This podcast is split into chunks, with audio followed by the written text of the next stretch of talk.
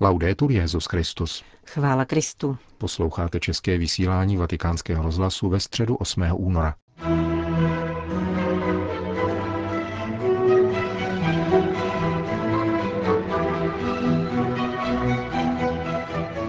Dnes dopoledne se za účasti asi 8 tisíc lidí konala ve vatikánské aule Pavla VI. generální audience. Zahájilo je čtení z prvního listu Soluňanům, ve kterém apoštol Pavel dává tamnější křesťanské obci různá mravní ponaučení. Na tomto základě pak Petrův nástupce rozvinul svoji dnešní katechezi o naději, jakožto zdroji vzájemné útěchy a pokoje. Mercoledì scorso abbiamo visto che San Paolo Minulou středu jsme viděli, jak svatý Pavel v prvním listě Soluňanům vybízí k uchování naděje ve vzkříšení krásným výrazem Budeme s pánem navždycky. V tomtéž kontextu apoštol ukazuje, že křesťanská naděje nemá pouze osobní, individuální rozměr, nýbrž také komunitní, církevní. Všichni doufáme, všichni máme naději, i jako obec. Proto zahrnuje Pavel do svého pohledu i hned všechny složky křesťanské obce a žádá, aby se za sebe navzájem modlili, aby si byli vzájemně oporou a vzájemně si pomáhali. Avšak nejenom v různých potřebách každodenního života, nýbrž vzájemnou pomocí k naději, tedy podporou v naději. Nikoli náhodou začíná zmínkou o těch, kterým byla svěřena odpovědnost a pastorační vedení. Ti jsou jako první povoláni k tomu, aby živili naději a to nikoli proto, že by byli lepší než druzí, nýbrž v síle božského poslání, které zcela přesahuje jejich síly. Z tohoto důvodu nejvíce potřebují respekt, porozumění a zhovývavou podporu všech. Potom je pozornost kladena na bratry, kterým nejvíce hrozí, že ztratí naději a upadnou do zoufalství. Stále máme zprávy o lidech, kteří upadají do zoufalství a dopouštějí se špatností. Zoufalství je přivádí k mnoha špatnostem. Týká se to malomyslných, slabých, těch, kdo jsou zdrceni tíhou života i svými vinami a už se nedokáží pozvednout. V těchto případech je zapotřebí, aby byla blízkost a vřelost církve ještě intenzivnější a laskavější. Musí přijmout vznešenou formu soucitu, což neznamená mít soustrast. Soucítit znamená trpět spolu s druhým, cítit bolest s druhým, zblížit se s trpícím, a to slovem či pohlazením, které vychází ze srdce. Toto je soucit s tím, kdo potřebuje podporu a útěchu. To je to nejdůležitější. Křesťanská naděje se nemůže obejít bez rizí dobročinné lásky. Sám apoštol národů v listě Římanům prohlašuje se srdcem na dlani.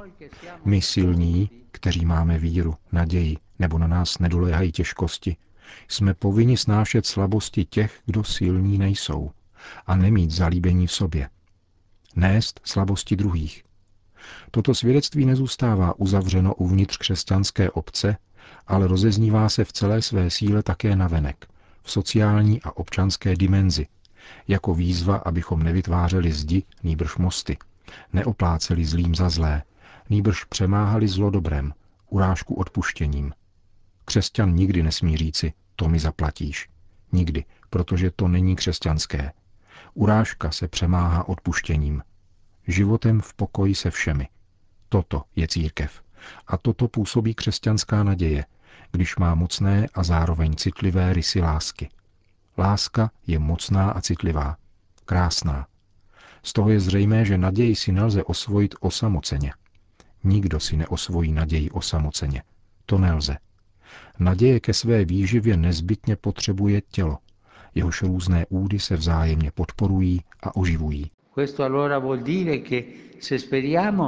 To tedy znamená, že máme-li naději, pak proto, že nás mnozí naši bratři a sestry naučili doufat a oživovat naši naději. A mezi ně patří maličcí, chudí, prostí a marginalizovaní. Ano, protože ten, kdo se uzavírá do svého blahobytu, nezná naději a doufá pouze ve svůj blahobyt, což není naděje, nýbrž relativní bezpečí. Naději nezná ten, kdo se uzavírá do vlastního uspokojení a kdo se vždycky domnívá, že je v pořádku. Naději mají naopak ti, kdo denně prožívají zkoušku, nejistotu a svá omezení. Tito naši bratři nám dávají to nejkrásnější a nejsilnější svědectví, protože pevně se trvávají v důvěře k pánu. Uvědomují si, že nad smutkem, tísní a nevyhnutelností smrti bude mít poslední slovo on a bude to slovo milosedenství, života a pokoje. Kdo má naději, doufá, že jednoho dne uslyší slova Pojď ke mně, bratře, pojď ke mně, sestro, na celou věčnost. Cari amici, se come abbiamo detto, la dimora naturale della speranza... Drazí přátelé, jak jsme řekli, přirozeným příbytkem naděje je solidární tělo. V případě křesťanské naděje je tímto tělem církev. Zatímco živoucím dechem a duší této naděje je duch svatý. Bez ducha svatého neexistuje naděje. Proto nás apoštol Pavel v závěru vybízí, abychom neustále vzývali ducha svatého. Není-li snadné věřit, pak je tím méně snadné doufat. Obtížnější je doufat, než věřit. Obtížnější. Přebývá-li však duch svatý v našich srdcích, dá nám pochopit, že se nemáme obávat. Pán je blízko a stará se o nás. On z našich komunit vytváří ustavičnými letnicemi živá znamení naděje pro celou lidskou rodinu. To byla katecheze Petrova nástupce. V závěru generální audience obrátil papež pozornost k několika aktuálním událostem. Včera byl v Osace beatifikován Justus Takayama Ukon, japonský laik, který zemřel jako mučedník v Manile roku 1615. Nepřistoupil na kompromisy, zřekl se poct a blahobytu, přijal pokoření a vyhnanství. Zůstal věrný Kristu a Evangeliu a je proto obdivuhodným příkladem statečné víry a dobročinné lásky. Potom svatý otec připomněl den modliteb a reflexe v boji proti obchodu s lidmi, vyhlášený církví poprvé předloni na 8. února z iniciativy zrozené na mezináboženském setkání ve Vatikánu v prosinci 2014.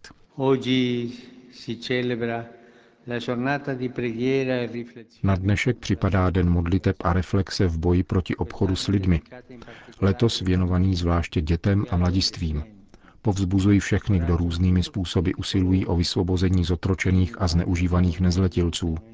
Doufám, že vládní představitelé budou rozhodně potírat tuto metlu a dají hlas našim nejmenším bratřím, kterým je upírána její důstojnost. Je zapotřebí vynaložit veškerou snahu na potření tohoto hanebného a netolerovatelného zločinu. Tento den se slaví dnes, protože na dnešek připadá liturgická památka svaté Josefíny Bakity. Tato dívka, která byla v Africe zotročena a ponížena, nestratila naději a dál nesla víru, když skončila jako migrantka v Evropě, kde pocítila pánovo povolání a stala se řeholnicí. Prosme svatou Josefínu Bakitu za všechny migranty, prchající zdírané a strádající lidi. A mluvíme-li o vyhnaných a vykořišťovaných migrantech, chtěl bych se spolu s vámi dnes modlit zvláště za naše bratry a sestry Rohingyě, kteří byli vyhnáni z Myanmaru a jsou nuceni chodit z místa na místo, protože je nikde nechtějí. Jsou to mírumilovní lidé, nejsou křesťany a jsou to naši bratři a sestry a strádají už roky. Byli mučeni a zabíjeni jenom proto, že se drží svých tradic, svojí muslimské víry. Modleme se za ně. Modleme se všichni společně odčenáš za naše bratry a sestry Rohingyě.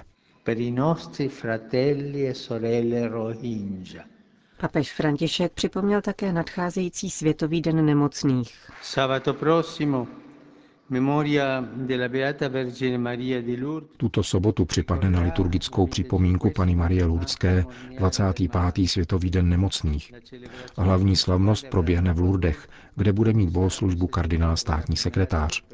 Modleme se a prosme na přímluvu naší svaté matky za všechny, zvláště ty nejzávažněji nemocné a opuštěné, a také za ty, kteří o ně pečují. Na závěr generální audience po společné modlitbě odčenáš Petrův nástupce všem požehnal. Sit nomen Domini benedictum. Ex hoc nunc usque in seculum. Aiuterium nostrum in nomine Domini. Qui feci celum et terra. Benedicat vos omnipotens Deus, Pater, Filius et Spiritus Sanctus. Amen.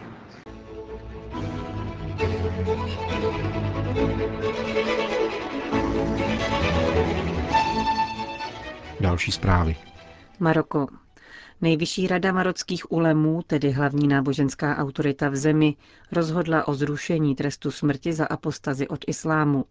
Zvrátila tak rozsudek opačného obsahu vynesený před pěti lety. Světový tisk mluví o historickém obratu. Je tomu tak skutečně? Ptal se vatikánský rozhlas profesora Paola Bránky, který vyučuje islamistiku a dějiny arabských zemí na Milánské katolické univerzitě. Ano, protože se tu poprvé uznává určitý princip. V praxi už se trest smrti ve většině případů neužíval, protože to bylo jednodušší a výhodnější řešení. Vstupuje toto rozhodnutí Nejvyšší rady úlemů i hned v platnost? Myslím, že ano, protože Maroko zde činí rychlé kroky vpřed. Jejich občanský zákonník již před lety zavedl důležitá práva pro ženy, ku příkladu právo na odluku od manžela, což tradiční islámské právo zaručuje pouze mužům, kteří mohou ženu zapudit. Marocký občanský zákonník tak oba manžely zrovnoprávnil. Nesmíme zapomenout také na významné marakéšské prohlášení zhruba před rokem, které zavazuje k respektu vůči náboženským menšinám na základě občanské příslušnosti, čímž opět uznává všeobecný princip. Když se vrátíme k náboženskému hledisku, Korán popravdě řečeno nepředepisuje trest smrti za odpadlictví. Vůbec ne, ale ani ukamenování za cizoložství. To jsou nařízení, která prorokovi přiškla až suna, kterou je samozřejmě nutné vykládat v určitém kontextu.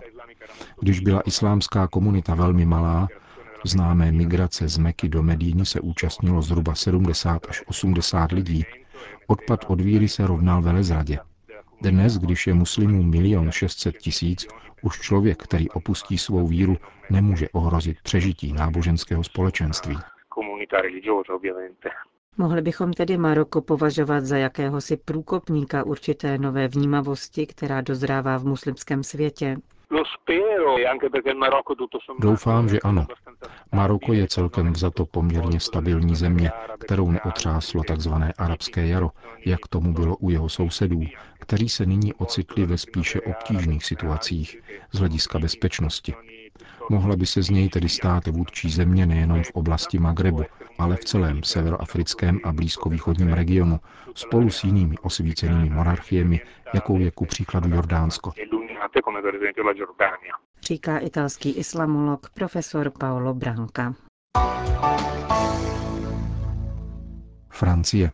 Francouzská církev se začíná zamýšlet nad evangelizací muslimů. Minulý víkend probíhalo v Lyonu pastorační fórum nazvané Ježíš Mesiášem, věnované této problematice.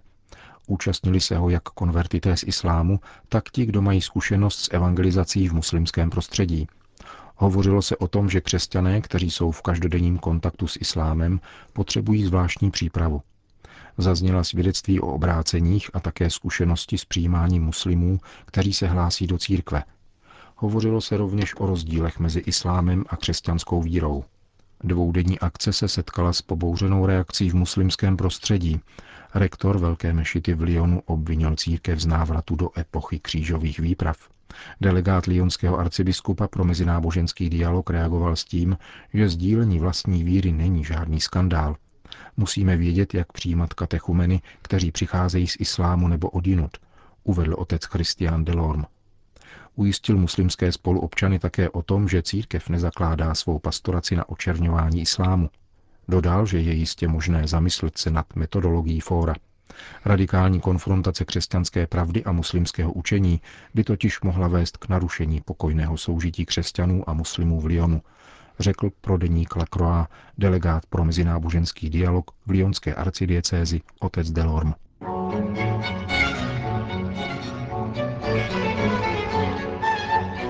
Končíme české vysílání vatikánského rozhlasu. Chvála Kristu. Laudetur Jezus Christus. thank you